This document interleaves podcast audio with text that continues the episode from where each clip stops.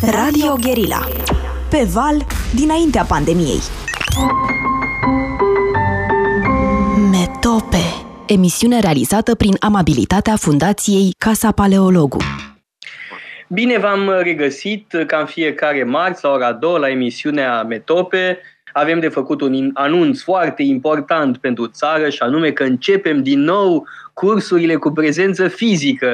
Uh, chiar în această sâmbătă nu o să încep eu, o să înceapă uh, Bogdan Tătaru Cazapan cu un curs uh, care se anunță magistral, ca de obicei, despre rațiunile inimii. nu e așa? Blaise Pascal spunea că le cœur a des raisons que la raison ne connaît pas. Inima are rațiunile ei pe care rațiunea nu le poate pătrunde. Uh, astăzi îl voi avea din nou ca invitat pe Joshua uh, Pandele, adică uh, o să vorbesc eu destul de mult pentru că domnul Pandele pune întrebări întotdeauna foarte bune, dar mă lasă să vorbesc poate cam mult. Mulțumesc foarte mult, domnule Pandele, dragă Joshua. Uh, să începem că avem două mari teme uh, astăzi, și anume alegerile din Franța și uh, ce se întâmplă în Ucraina, dar dintr-o perspectivă culturală. Adică vreau să prezint, să prezentăm împreună cărțile cele mai semnificative care au apărut în românește despre Rusia, despre Ucraina, despre Putin, pe de o parte, iar pe de altă parte vreau să discutăm și despre dimensiunea istorică, culturală, Uh, a uh, alegerilor din Franța, pentru că uh, în Franța politicul are o dimensiune culturală, sau mai exact, în Franța cultura este impregnată și de politic. Mulțumesc și eu de invitație și cred că putem să începem cu alegerile din Franța. Mărturisesc că nu sunt foarte priceput în viața politică a Franței sau mare cunoscător și cred că îmi cer și tare dacă o să pocesc vreun nume în franceză. Uh, dar uh, haideți să vorbim puțin despre. Uh, putem să începem ori de la alegerile care s-au întâmplat recent și să vorbim după despre tradiția culturală a Franței sau să începem cu tradiția culturală și păi să... Nu, să începem cu alegerile și de aici vreau să clarificăm anumite chestiuni de cultură politică mai cu seamă, da? Cu ce vreți să începem? Cu Macron, cu Zemmour? Eu aș începe, bineînțeles, cu personajul principal, Macron. Eu, un personaj, eu o persoană care se consideră a fi de dreapta, nu prea știu de unde să le iau pe Macron. Nu, stați, e greu de clasificat, pentru că el a fost uh, ministru într-un guvern de stânga. Uh, a fost ministru pe vremea lui François Hollande, uh, a fost ministru al economiei, Uh, un, un ministru foarte curajos de alminte, care a făcut reforme uh, necesare uh, și de altfel asta i-a a, a adus foarte multă popularitate. Uh, trebuie să spun ceva, că în urmă cu 5 ani eram foarte sceptic uh, în ceea ce îl privește pe Manuel Macron, pentru că mi se părea găunos Uh, nu spunea mare lucru, nu spunea lucruri concrete, precise, spre deosebire de pildă de François Fillon, care avea un program foarte detaliat, foarte precis, foarte bine uh, susținut de cifre, de argumente. Uh, Macron era mai vag, mai puțin precis, lua idei de la dreapta, de la stânga, de peste tot. Și mi se părea de asemenea cam exaltat. Uh, și aveam dreptate, fără îndoială. La 39 de ani, uh, Emmanuel Macron nu avea destulă experiență, era cam verde uh, în unele privințe, avea foarte multă energie, foarte mult dinamism, dar era cam găunos și cam exaltat.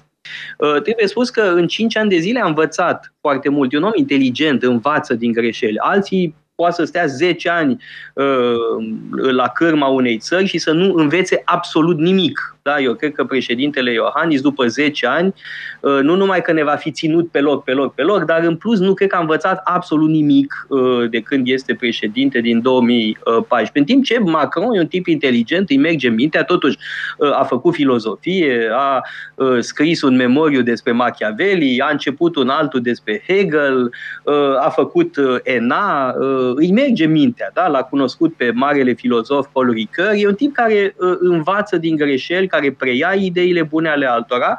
E adevărat că în decursul timpului a fost uneori contradictoriu. Da, a spus uh, lucruri care se bat cap în cap.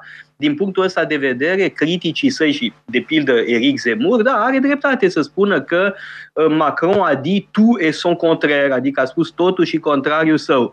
Uh, da, pe diferite subiecte a spus ba una, ba alta, în privința prezenței franceze în Algeria, de pildă, a spus lucruri care se bat cap în cap, uh, ba a spus că colonialismul e o crimă împotriva umanității, ceea ce nu se poate susține în cazul Franței, cel puțin. Uh, după aia a, a spus contrariu, de asemenea, Ehm, am mai spus o mare gogomănie când a ars ehm, catedrala Notre-Dame, destul de a zis că o să o facem și mai frumoasă decât era înainte. Deci, sigur că îi se pot reproșa anumite lucruri, erori, ehm, anumite inconsecvență. Sigur că poate că criza pandemiei ar fi putut să fie gestionată mai bine în Franța, dar, bun, râde ciop de oală spartă că la noi a fost mai prost. Măcar Macron este un, un om capabil să se adreseze națiunii, să vorbească cu uh, cetățenii României. Nu este cazul uh, președintelui nostru. Uh, însă, Sigur că sunt critici care îi se pot aduce, însă a învățat din greșeli, ceea ce este destul de rar la oameni uh, politici.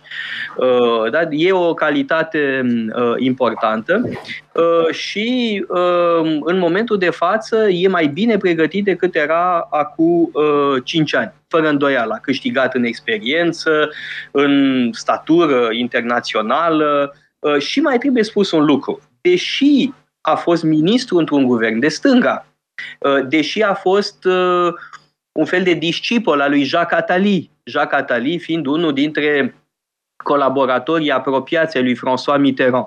Uh, el, deși are acest trecut, să spunem, la dreapta Partidului Socialist, pentru că și Jacques Attali era socialist, mă rog, așa, foarte, foarte puțin de fapt. Da?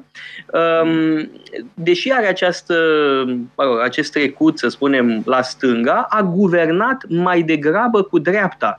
Actualul, uh, președ... actualul prim-ministru este uh, un om de dreapta, uh, provenit din partidul lui Sarkozy, pe de o parte, pe de altă parte, um, este chiar un apropiat al lui Sarkozy. Fostul prim-ministru uh, Eduard Philippe uh, era un apropiat al lui Alain Juppé, altă mare figură a dreptei franceze. Uh, și mm, din multe puncte de vedere se poate spune că el a făcut o politică de dreapta, cel puțin din punct de vedere economic. Pe plan societal, să spunem, sigur că este mai la stânga. Iar bilanțul lui nu e în întregime strălucit. Dacă pe, în problema imigrației, de pildă, a eșuat. Da? Este uh, evident că uh, avem de-a face cu o creștere foarte mare a uh, imigrației în Franța și asta nu nu este bine văzut, în mod evident, de mare parte dintre francezi. Dar este Macron o alegere viabilă sau e mai mult o soluție de compromis pentru că este, să zicem, mai echilibrat decât Le Pen sau Mélenchon? următorii doi. Depinde pentru cine. Pentru cei care aderă la uh, ideile lui, evident că este o, o formulă foarte bună. A avut peste 28% uh, din uh, uh, uh, voturi. Da? Peste 28% e mare lucru. Da? pentru un președinte care se uh, prezintă din nou, care s-a confruntat cu crize foarte grave. Uh, cum a fost uh, criza uh, vestelor galbene, pandemia și acum, evident, Ucraina. Da? Deci, totuși a ieșit bine, așa cum de-al minte și Sarkozy a ieșit destul de bine din cinci ani foarte dificili. Da? A pierdut cu puțin alegerile din 2012 în fața lui François Hollande. Acum, întrebarea dumneavoastră uh, uh, ridică o altă problemă, și anume uh, Marine Le Pen. Uh, ori, convingerea mea este că acum meciul va fi foarte strâns. Foarte strâns. Deci, uh, data trecută, uh, Macron dispunea de o rezervă de voturi foarte mare. Nu e cazul acum. Dacă în... altfel, s-a arătat și mult mai, să spunem, maleabilă Marine Le Pen în discursul ei. Înțeleg da, că a introdus niște teme sociale și războiul din Ucraina și despre Putin și-a schimbat puțin părerea. Da, și a, a schimbat-o radical chiar. A, a, a avut declarații foarte categorice uh, pentru a condamna uh, invadarea Ucrainei către uh, Putin. Uh, da, deci, pe, pe subiectul ăsta, uh, fără îndoială, a declarat uh, lucruri care, uh, mă rog, pentru noi sunt uh, bune, adică e, sunt binevenite aceste uh, lor de poziție. Însă, uh, evident că într-o situație cum e cea de acum, uh, este mai înțelept să votezi pe ce, pe ce este sigur. Uh, dacă în privința Ucrainei și a Rusiei știm care este poziția lui Macron. Uh, despre Marine Le Pen știm doar că și-a modificat uh, pozițiile anterioare. Uh, da, să nu uităm că a luat un împrumut de la o bancă din Cehia care avea capital rusesc. Acum, sigur că ea are o scuză pentru asta, pentru că nicio bancă din Franța n-a vrut să facă un împrumut, ceea ce nu e normal. Au fost presiuni politice absolut inacceptabile pentru ca nicio bancă să nu-i uh, facă un împrumut, să nu-i ofere un împrumut uh, doamnei Le Pen pentru alegerile precedente. Da? Nu e acceptabil așa ceva. Și dâns a luat banii de unde erau, și anume de la această bancă din Cehia, cu capital rusesc. Da, sigur, tot rămâne da, un semn de întrebare. După cum acum, din câte înțeleg, a luat un împrumut de la o bancă uh, maghiară și iarăși conexiunea maghiară este foarte dubioasă uh, în, în acest caz. Da? Deci sunt niște semne de întrebare Uh, nu cred că este corect să spunem că Marine Le Pen e putinistă, ar fi, nu ar fi corect. Uh, da? Uh, chiar față de un adversar, e important să fim corecți. Da. Însă, evident că sunt niște semne de întrebare. O putem încadra, spre exemplu, ca extremistă, extremă dreapta? Foarte bună întrebare. Frontul Național, acum nu se mai cheamă Frontul Național, se cheamă Rassemblement Național, deci adunarea națională. Frontul Național, uh, la începuturile sale, era extrem de radical. Da? Când uh, citiți că era un partid uh, extremist, chiar este adevărat. Pentru că la originile Frontului Național se află niște grupuscule extremiste, cum este de pildă Ordre Nouveau. Da? Vă invit pe toți să băgați pe Google uh, Ordre Nouveau sau eventual pe YouTube să vedeți imagini de la diferite reuniuni sau congrese uh, ale acestei formațiuni, Ordre Nouveau. Și vedeți de ce fel de oameni era vorba. Da? Deci uh, ultra extrem, ca să, dacă pot să folosesc acest uh, termen. Da? Persoane cum era François Duprat, numărul 2 al Frontului Național, era neofascist, Sadea a scris cărți despre istoria fascismului, a scris despre Movimento Sociale Italiano, deci nu era niciun dubiu. Uh, un alt număr 2 al Frontului Național a fost Victor Bartelemi, uh, care a uh, dus o politică colaboraționistă în uh, timpul celui de-al doilea război mondial. A fost unul dintre apropiații lui uh, Jacques Doriot, unul dintre cei mai importanți politicieni colaboraționiști. Erau oameni care uh, luptaseră în Waffen-SS uh, la începuturile Frontului Național. Acum însă nu mai e nicio umbră de așa ceva. Uh, partidul s-a schimbat foarte mult, însă sigur că iarăși rămâne ceva, chiar dacă uh, Frontul uh, Rassemblement Național și-a schimbat discursul pe foarte multe subiecte, da? deci e limpede acest lucru. Și mai e încă ceva, Jean-Marie Le Pen era un tip foarte provocator, uh, un foarte bun orator, foarte talentat, un tribun Uh, remarcabil și un foarte bun debater în uh, emisiuni, însă era un provocator. Da? Toată lumea are în minte uh, faimoasa replică în legătură cu camerele de gazare, care ar fi fost un detaliu al istoriei celui de-al doilea război mondial. Și a ținut-o langa cu formula asta și altele în, acest, în același gen. Adică avea un spirit uh, provocator, o dorință de a stârni Uh, scandal, de a face baz, cum se spune în zilele noastre. La Marine Le Pen nu mai e deloc vorba de așa ceva. Uh, pe multe subiecte a schimbat complet discursul, uh, pe chestiuni de societate, este foarte prietenoasă față de comunitatea LGBT, de pildă, are colaboratori care sunt uh, pe față, asumat, uh, uh, gay. Da? Deci uh, schimbarea este uh, foarte importantă. Da? Uh, nu cred că mai poate, nu cred că mai putem spune că e propriu zis un partid de extremă dreaptă și mai e ceva, este votată de ați văzut 24%, aproape 25% dintre alegători, probabil va avea 46, 47, 49%, poate chiar să câștige uh, alegerile uh, din 24 aprilie și nu, nu cred că își imaginează nimeni că uh, Franța e o țară de extremiști, de fasciști uh, și de descreierați. Uh, a pus foarte multă apă în vin, însă uh, eu îmi uh, motivez votul, vă spun, altfel. Adică n-am nevoie să diabolizez pe cel pe care nu-l votez. Uh, asta e o, o problemă frecventă Uh, uh, tendința multora de a diaboliza pe cei pe care nu-i votează. Au nevoie să spună că sunt extremiști, că sunt ticăloși, că sunt, uh, mai știu eu ce, fasciști sau comuniști. Asta vedem și la noi. Da? Nevoia de a uh, discredita cu totul pe cel pe care nu-l votez. Da? Nu-l votez, asta nu face din el uh, un monstru moral. Apropo de provocatori, l-ați uh, încadrat și pe Melanchon în aceeași, uh, în aceeași categorie? Apropo, N-aș spune asta. Cred că trebuie să luăm o scurtă pauză uh, publicitară și uh-huh. răspund uh, în privința lui Melanchon imediat după pauză. Radio Guerilla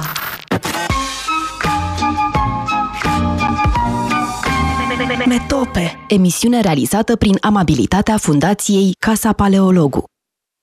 Am uh, revenit în direct în emisiunea Metope, l-am ca invitat pe Joshua Pandele, discutăm despre alegerile din Franța, apoi vom vorbi despre Rusia, Ucraina, Putin și alte asemenea subiecte. Uh, întrebarea înainte de pauză era dacă Jean-Luc Mélenchon este și el un provocator și a spune că nu. Uh, este un orator fabulos da, spuneam mai devreme că Jean-Marie Le Pen uh, era un foarte bun uh, orator. Uh, Mélenchon și el este un excepțional uh, orator. Uh, să ne înțelegem, eu nu ader la niciuna dintre ideile lui uh, Jean-Luc Mélenchon, însă uh, ca orator este uh, un deliciu. La fel și Zemur. Și Zemur este un orator fabulos. Diferența dintre ei este că Zemur își scrie discursurile și se simte efortul acesta de formulare. Zemur este un scriitor, este un foarte bun stilist. Uh, scrie foarte bine da? și uh, are modele foarte bune, îi place foarte mult limba franceză, e, e un, uh, un pasionet de la langue française da? și scrie foarte bine, discursurile lui au mă rog, pasaje superbe da, mă gândesc de pildă la discursul de la Villepinte, uh, discursul de la Trocadero, sunt formidabile și au amândoi o capacitate extraordinară de a înflama mulțimile. Sunt oratori care suscită uh, patos, da? uh, suscită emoții uh, foarte puternice. Sunt remarcabile amândoi, indiferent de ce părere avem despre uh, ideile lor. Uh, trebuie spus totuși că la Zemur există o anumită violență Uh, care îi dăunează. Știți că se spunea despre le polemist de extrem droat, polemistul de extremă dreaptă, evident că era o formulă uh, foarte răuvoitoare de a-l prezenta uh, pe Zemur, nu cred că este de extremă dreaptă, în schimb, polemist, da, a rămas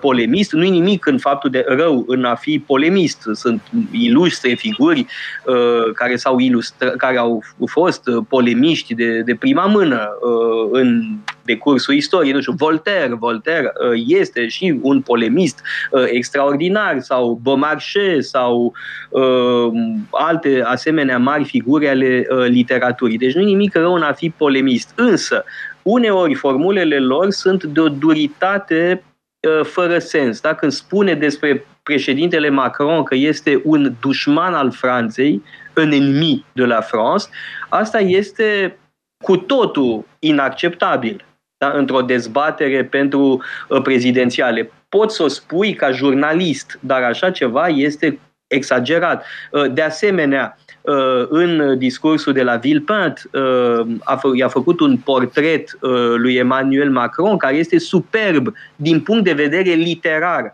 dar extrem de nepotrivit pentru un candidat la președinție. Deci aici avem de a face cu doi oratori remarcabili, care într-adevăr au poziționări foarte, mă rog, radicale totuși, da?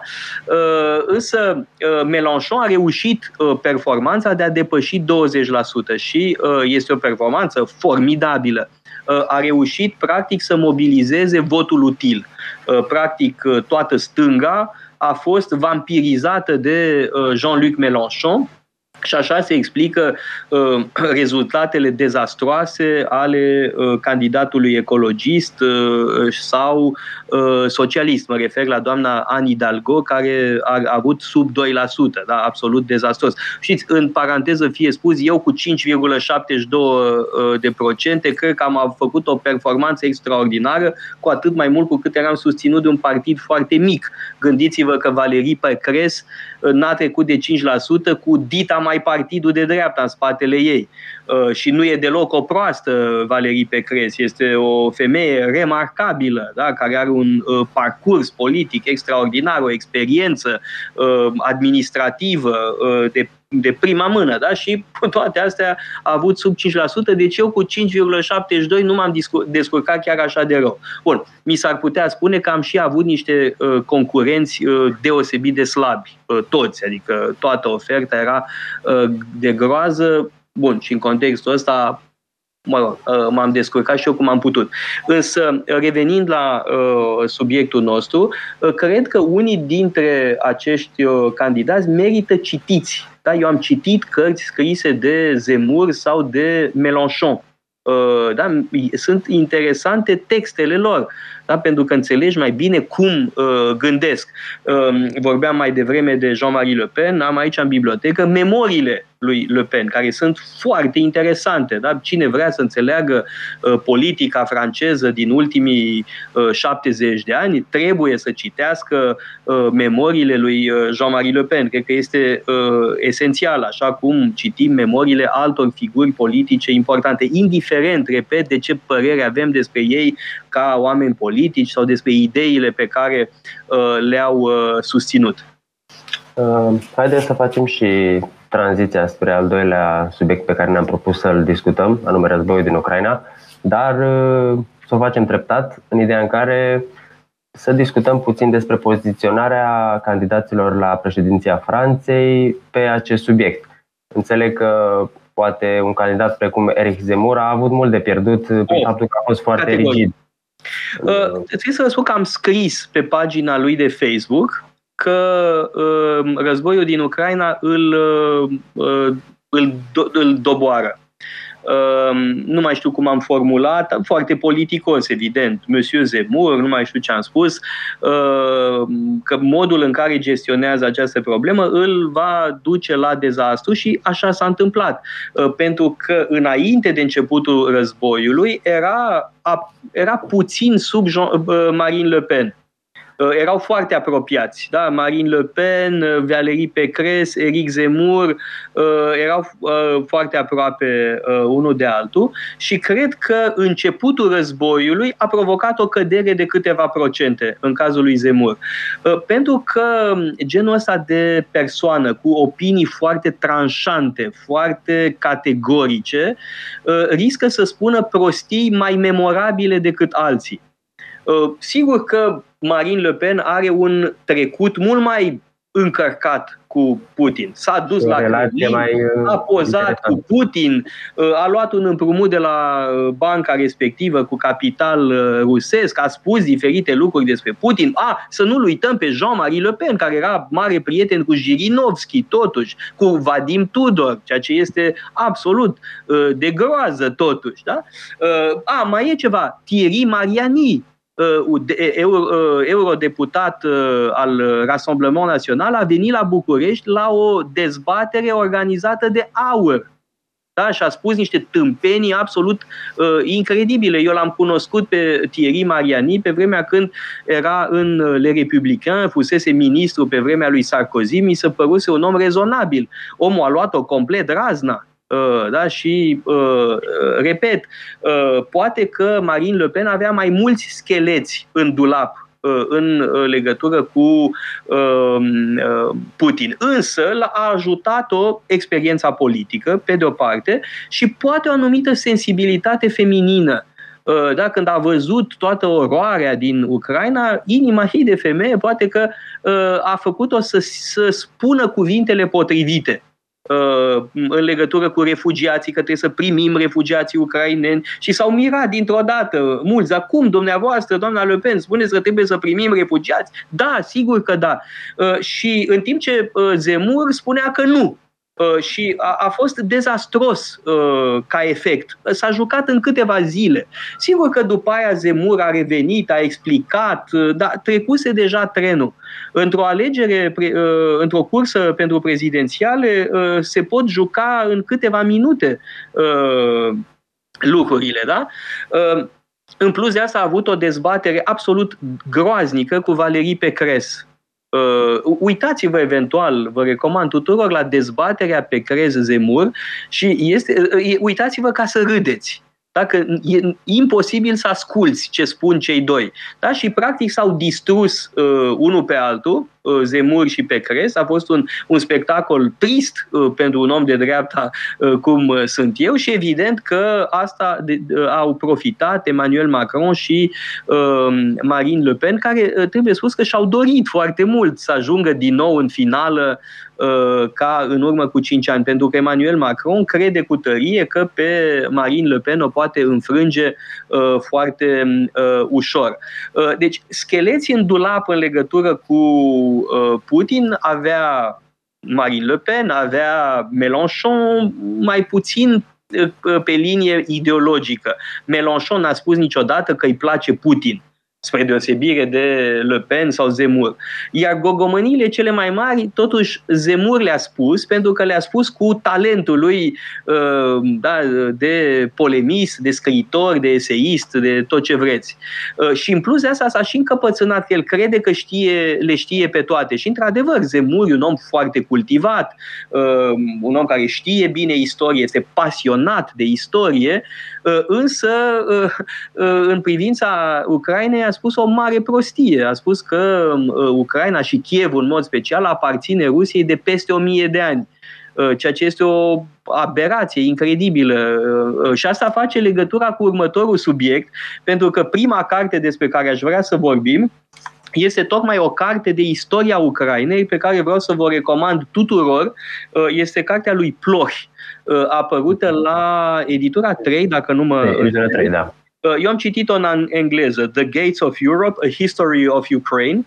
Uh, Plohi, dacă nu mă înșel, e profesor la Harvard, uh, iar cartea lui a fost tradusă și publicată recent. Este magistrală, da? este un foarte bun specialist în materie de istoria Ucrainei.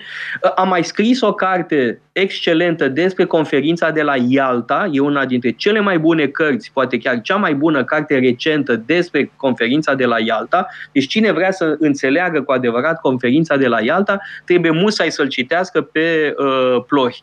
Uh, da, Ialta e un subiect fierbinte. E un subiect fierbinte pentru că am constatat, uh, când țineți minte, am avut un curs uh, uh, al lui Cătălin Avramescu despre Churchill, uh-huh. s-au trezit toți, tot felul de ăștia care scriu pe Facebook să spună că Churchill e un ticălos, un trădător, că ne-a vândut la Ialta uh, și așa mai departe.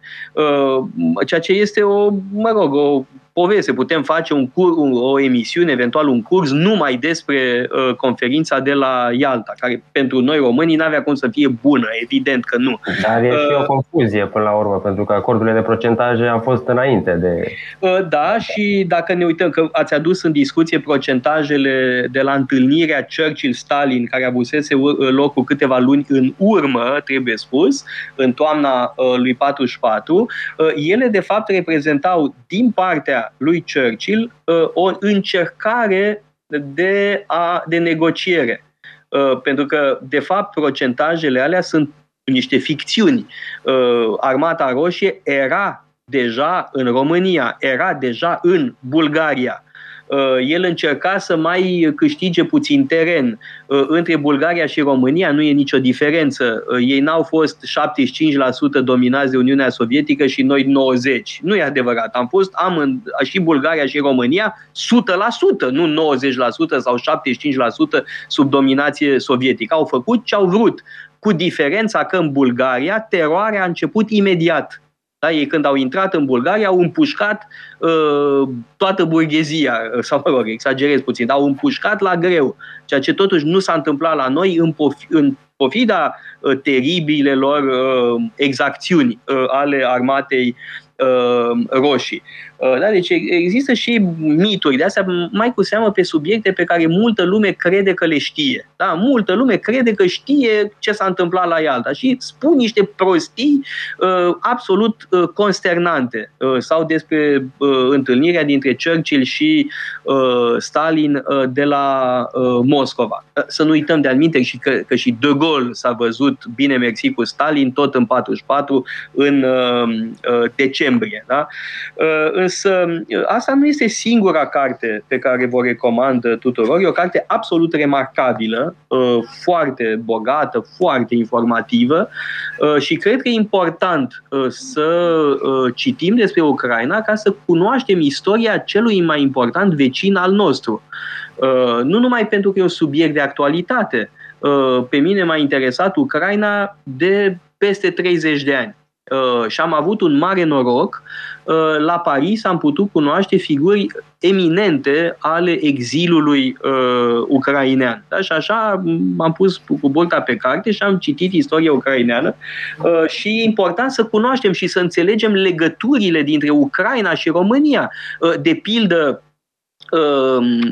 fiul marelui Bohdan Hmelnitski, da, marele erou eh, care a stârnit eh, revolta și a condus rebeliunea din 1648 în Ucraina, fiul lui era căsătorit cu fica lui Vasile Lupu, altă imensă figură, de data asta a istoriei noastre. Vasile Lupu este o imensă figură a istoriei României. Da? Și Uh, Timuș uh, Hmelnitski era căsătorit cu fica lui Vasile Lubu și au fost aliați. Uh, de asemenea, marele mitropolit Mohila sau Movilă a fost una dintre cele mai mari figuri ale istoriei bisericești în uh, Ucraina. Uh, era mitropolitul Chievului și o mare figură intelectuală, teologică, uh, da, uh, Petru Movilă, uh, mă rog, mitropolitul Chievului. Sau să nu uităm că Ivan Mazepa are un cartier întreg uh, la Galați. Uh, deci ca să ne înțelegem propria noastră istorie, cred eu, e foarte important uh, să citim despre Ucraina. Dar mai e o carte despre care aș vrea să spun câteva cuvinte, apărută de data asta la Humanitas, și anume acea carte pe care o citeați chiar dumneavoastră de Marc Galeotti, despre istoria Rusiei. Uh-huh. Da? Uh, e o carte foarte sintetică, uh, care îți dă o viziune de ansamblu asupra istoriei ruse. Sigur că uh, volumul lui Ploh despre Ucraina e mult mai detaliat. Da? Este uh, o lucrare mult mai densă uh, din punct de vedere științific. Cartea lui Galeotti are însă tocmai meritul accesibilității. Uh, cred că pe un, pentru un public larg Uh, pentru un public cultivat, nespecializat, uh, este uh, o carte minunată. Și de-al minte, Galeotti este un foarte bun scriitor. Știu că um, editura Humanitas l-a și invitat la București în urmă cu câteva săptămâni să țină o conferință. A mai scris o carte foarte bună, We Need to Talk About Putin, a tradus în românește Să vorbim despre Putin, sau nu mai știu cum se cheamă în română și e o carte de asemenea remarcabilă remarcabilă, scrisă înainte de uh, război, uh, care ne ajută să înțelegem foarte bine ce este putinismul, cum funcționează, să înțelegem uh, modul de funcționare uh, al lui uh, Putin da? și ne spune ce este Putin și ce nu este uh, Putin totodată. Da? E o carte foarte vie, foarte bine scrisă și de aceea o recomand uh, tuturor celor care sunt interesați uh, de Putin, de Rusia, de ce se întâmplă în acest moment. Știu că și Timothy Snyder cred că are o carte interesantă pe acest subiect. dar nu mi-aduc aminte bine exact titlul. În engleză este The Road to Unfreedom. A fost publicată la editura 3 sub titlu Drumul către nelibertate sau ceva de mm. genul ăsta. Da? E o carte foarte incitantă Uh, am citit-o cu mare interes. Uh, e o carte care, uh, mă rog, e intrigantă, da? adică te intrigă, vreau să spun, da? te suscită interesul, însă pe anumite subiecte nu sunt de acord cu el. Uh, de pildă, vă dau un exemplu. Uh, spune așa, Putin este fascist pentru că autorul de căpătâi al lui Putin este Ivan Ilin, care este fascist. Și aici totul e greșit. Ivan Ilin nu e fascist. E adevărat că a spus despre Mussolini și despre Hitler la început că se opun comun- comunismului. De acord, a spus asta, într-adevăr. Dar după aia tot uh, Ivan Ilin a criticat uh, și fascismul și uh, național-socialismul și în mod special național-socialismul l-a criticat Ivan Ilin pentru Uh, ostilitatea față de creștinism, pentru ceea ce considera el fundamental anticreștin uh, în uh, nazism. Da, deci, deja prima propoziție e foarte discutabilă, da, dacă Ivan Ilin este fascist. Și punct, a doua afirmație, iarăși de data asta complet falsă, că Ivan Ilin este autorul de căpătăia lui Putin. Fals, nu-i deloc adevărat. L-a citat de câteva ori, cinci ori cu totul. Uh, și, într-adevăr, uh, au fost aduse în Rusia uh, rămășițele lui Ivan Ilin. Dar asta e tot, e vorba de o recuperare a memoriei exilului antibolșevic. Da? Nu, ă, asta nu înseamnă că Ivan Ilin este mentorul lui ă, ă, Putin. De-al pe subiectul ăsta circulă tot felul de bazaconii. De pildă, multă lume spune că Dugin este ideologul lui Putin. Este o aberație, nu e deloc ideologul lui Putin. A, se servește de el, de Dugin, pentru a transmite anumite mesaje într-adevăr, în anumite momente îl uh, activează, ca să spun așa, uh, pe acest uh, extremist uh, de uh, Dugin. Dar uh, Dugin nu este uh, o ideologul oficial al Kremlinului și nici măcar nu are foarte multă influență încearcă el să aibă influență, dar nu are de fapt. Da? Uh, și-a pierdut și postul de la Universitatea din Moscova, teoriile lui bricolate, mă rog, și destul de uh, ciudate, nu au uh, cu adevărat impactul pe care și-l, da, și-l ar dori. E adevărat că Dugin a pus în circulație termenul de eurazianism da? sau de neo-eurazianism. Asta e adevărat.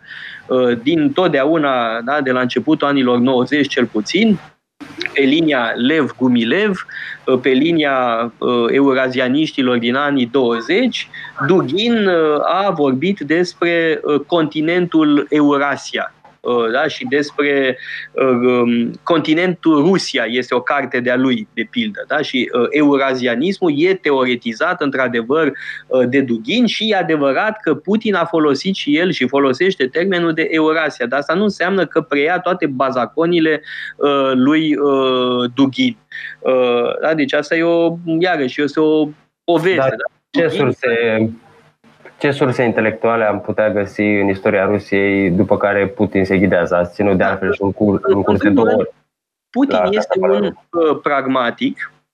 Uh, um, am ținut, știți bine, un curs despre ideologia lui Putin. Uh, și o să reiau, de-al minte, uh, mi-a cerut lumea să țin un curs, să reiau un curs mai vechi de-al meu despre ideea rusă da? Uh, teza excepționalismului rus, da? o istorie încă din uh, Evul Mediu, să urmărim uh, ideea excepționalității uh, Rusiei, da? destinului excepțional uh, al Rusiei. Da? Și o să reiau uh, acest uh, curs pentru că uh, știu bine că interesul este foarte uh, mare.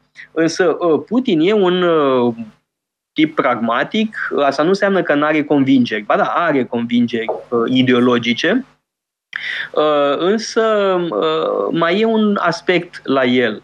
Uh, el are o natură cameleonică și asta vine și din background-ul lui uh, de KGB, de spion, da? care este uh, obișnuit să spună ce vrea să audă interlocutorul. Bun, acum nu mai e deloc cazul, dar foarte multă vreme a funcționat în acest fel. Da? Și a preluat de la diferiți autori importanți ai culturii ruse diferite formule. Da? De pildă, în ianuarie 2014 a recomandat Uh, barosanilor regimului să citească trei cărți de filozofie rusă, da? să citească Vladimir Soloviov, Justificarea binelui, care este într-adevăr o capodoperă, să citească de Ivan Ilin, uh, una dintre cărțile lui care se cheamă uh, Sarcinile noastre da? sau Obiectivele noastre, și în sfârșit de Nicolae Berdiaev, Filozofia inegalității. Ea pe domnul Iohannis da, imaginați-vă cum ar fi Iohannis să recomande, nu știu, lui Ciucă, lui Câțu, lui uh, Rareș Bordan sau altor figuri de genul ăsta să le dea să citească noi ca Alexandru Paleologu, Blaga sau Steinhardt. Da? Nu, nu ne imaginăm așa ceva. Totuși, uh, Putin e mai sofisticat din punct de vedere intelectual decât uh, uh, președintele uh, nostru, care sigur că e inofensiv în comparație cu Putin. Uh, adică doar ne ține pe noi pe loc uh, și asta e tot. Însă Însă, uh, în legătură cu sursele ideologice uh, ale lui Putin, sigur că are referințe, lucrează cu consilieri care îi furnizează citate uh, din autori importanți.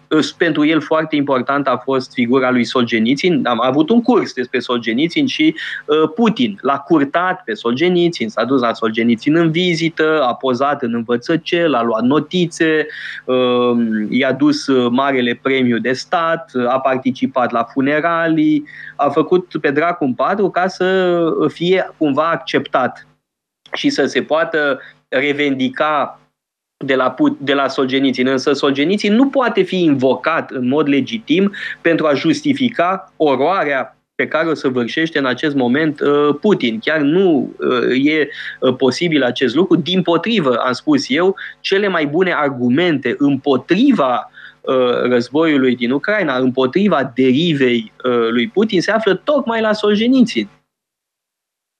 Uh, haideți să discutăm puțin și de poate o ultimă carte, cartea care, de altfel care trebuia să fie subiectul acestei, subiectul principal al acestei emisiuni inițial, uh, cea lui Robert Service, Iarna la Kremlin, care a fost tradusă de Adina Avramescu la editura Polirom. Da, uh, toate cărțile despre care am vorbit mai devreme au fost publicate recent Uh, în România. Uh, partea bună cu această carte a lui Robert Service, care este un mare specialist în Rusia, este că a fost publicată în 2020 uh, în românește, iar în engleză în 2019 și remarc în paranteză cât de repede a lucrat Adina Avramescu. Da, este o campioană în materie de traduceri Uh, da, a apărut cartea în 2019, în 2020 era deja publicată la Polirom și o carte groasă, da, foarte babană uh, și este absolut remarcabilă. Absolut remarcabilă, mai cu seamă dacă o citești acum. Da? Este scrisă în 2019, dar citită acum este formidabilă, pentru că uh, unele lucruri uh, sunt scrise de parcă ar ști ce urma să se întâmple. Și adevărul e că existau semne Uh, de pildă, citind cartea uh, lui Robert Service, Iarnă la Kremlin, am aflat, am aflat ceva ce nu știam. Uh, și anume, discursul pe care Putin l-a ținut la București la summitul NATO da, în 2008. Nu știam, n-a, n-a fost publicat nicăieri. Și a fost un discurs de o extremă violență, în care a spus că va rade Ucraina de pe hartă. Nici măcar Kremlinul nu a publicat ă, această intervenție ă, a lui Putin. Ă, din potrivă, Putin după aia a spus că nu are nicio pretenție în Ucraina, adică a făcut pași înapoi.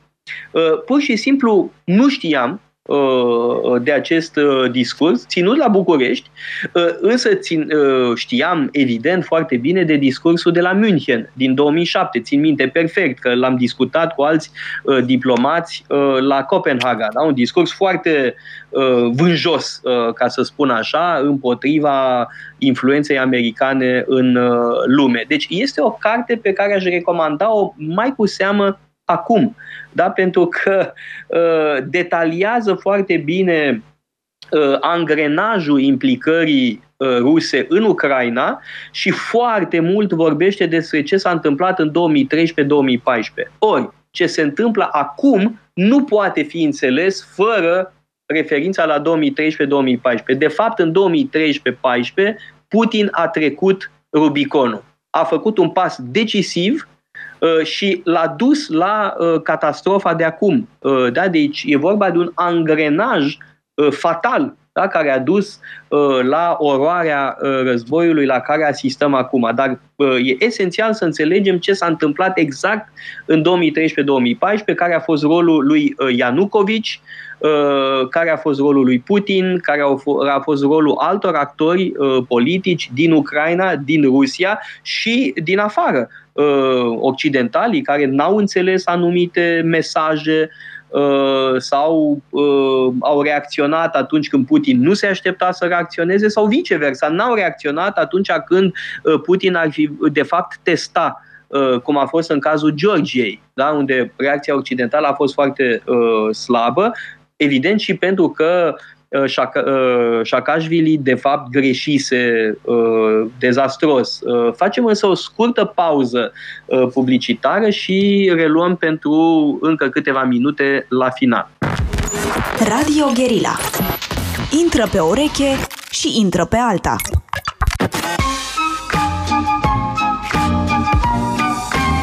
Metope. Emisiune realizată prin amabilitatea Fundației Casa Paleologu. Am uh, revenit uh, în direct împreună cu Joshua Pandele pentru uh, ultimele minute ale emisiunii noastre.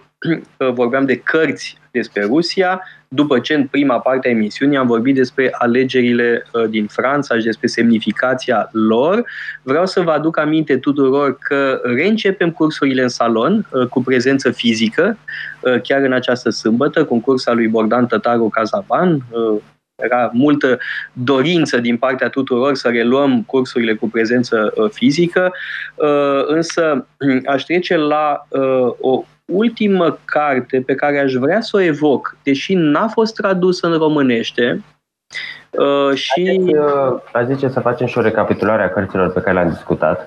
Păi, uh, Timothy Snyder, The Road to Unfreedom, tradusă da. la editura 3, cele două cărți ale lui Mark Galeotti, Istoria Rusiei și Să vorbim despre Putin. Uh, mai e cartea lui François Tom despre putinism, uh, tot la editura Humanitas, uh, care insistă pe rădăcinile putinismului în lumea crimei organizate și e un aspect foarte important.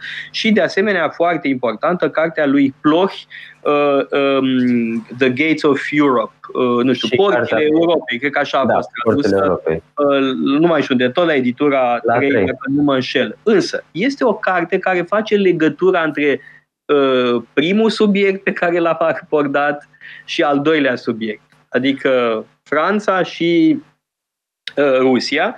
Uh, e o carte pe care am citit-o uh, pe Kindle, da, am găsit-o pe Amazon. Uh, se cheamă Russia and the Western Far Right. Rusia și extrema dreaptă uh, occidentală.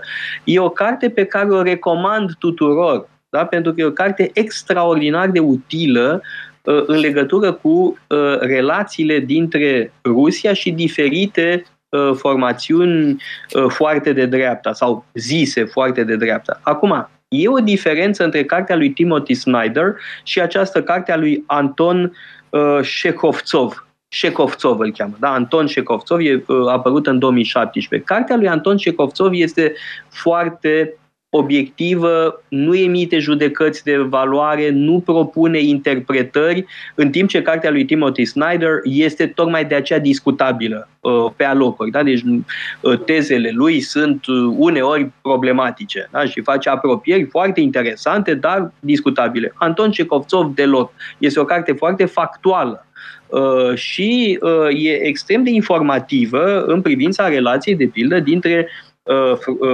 Marine Le Pen și apropiații ei cu Rusia.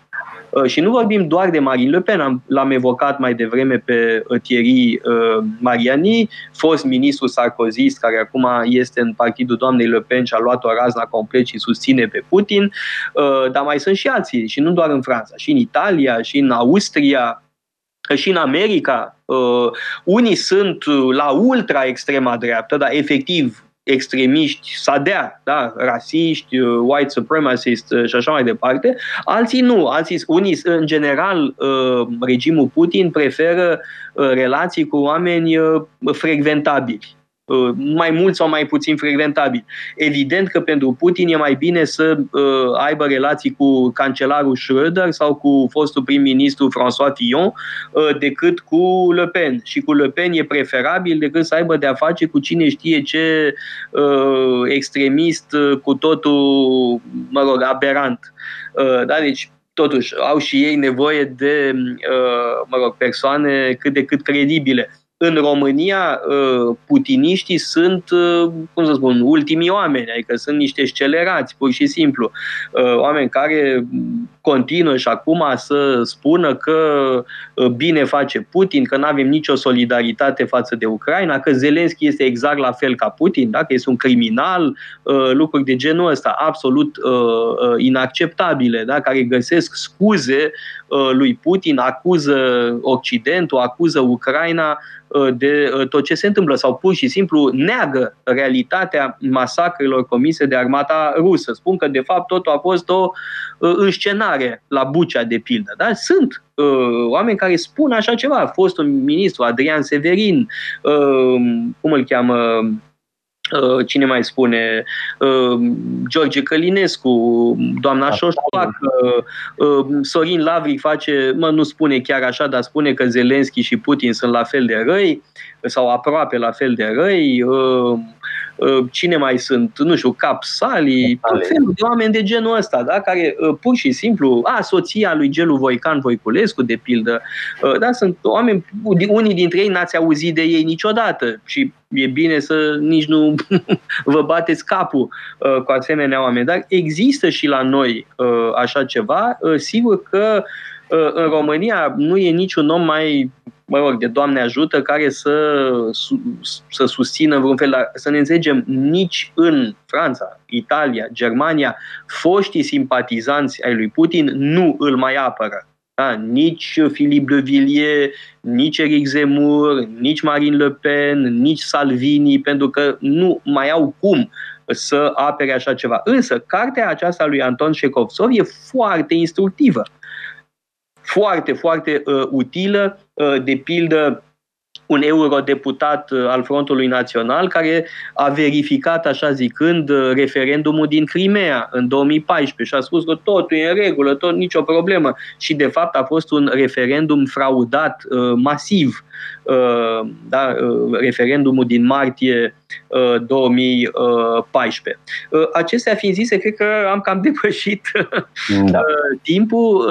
Sper că nu e nicio catastrofă. Vă mulțumim foarte mult pentru atenție. Mulțumesc, Joshua, mulțumesc, domnule Pandele, pentru minunatele dumneavoastră întrebări și răbdarea cu care mă ascultați mai cu seamă și vă dau tuturor întâlnire, ca de obicei, săptămâna viitoare la ora 2 la Metope. Metope.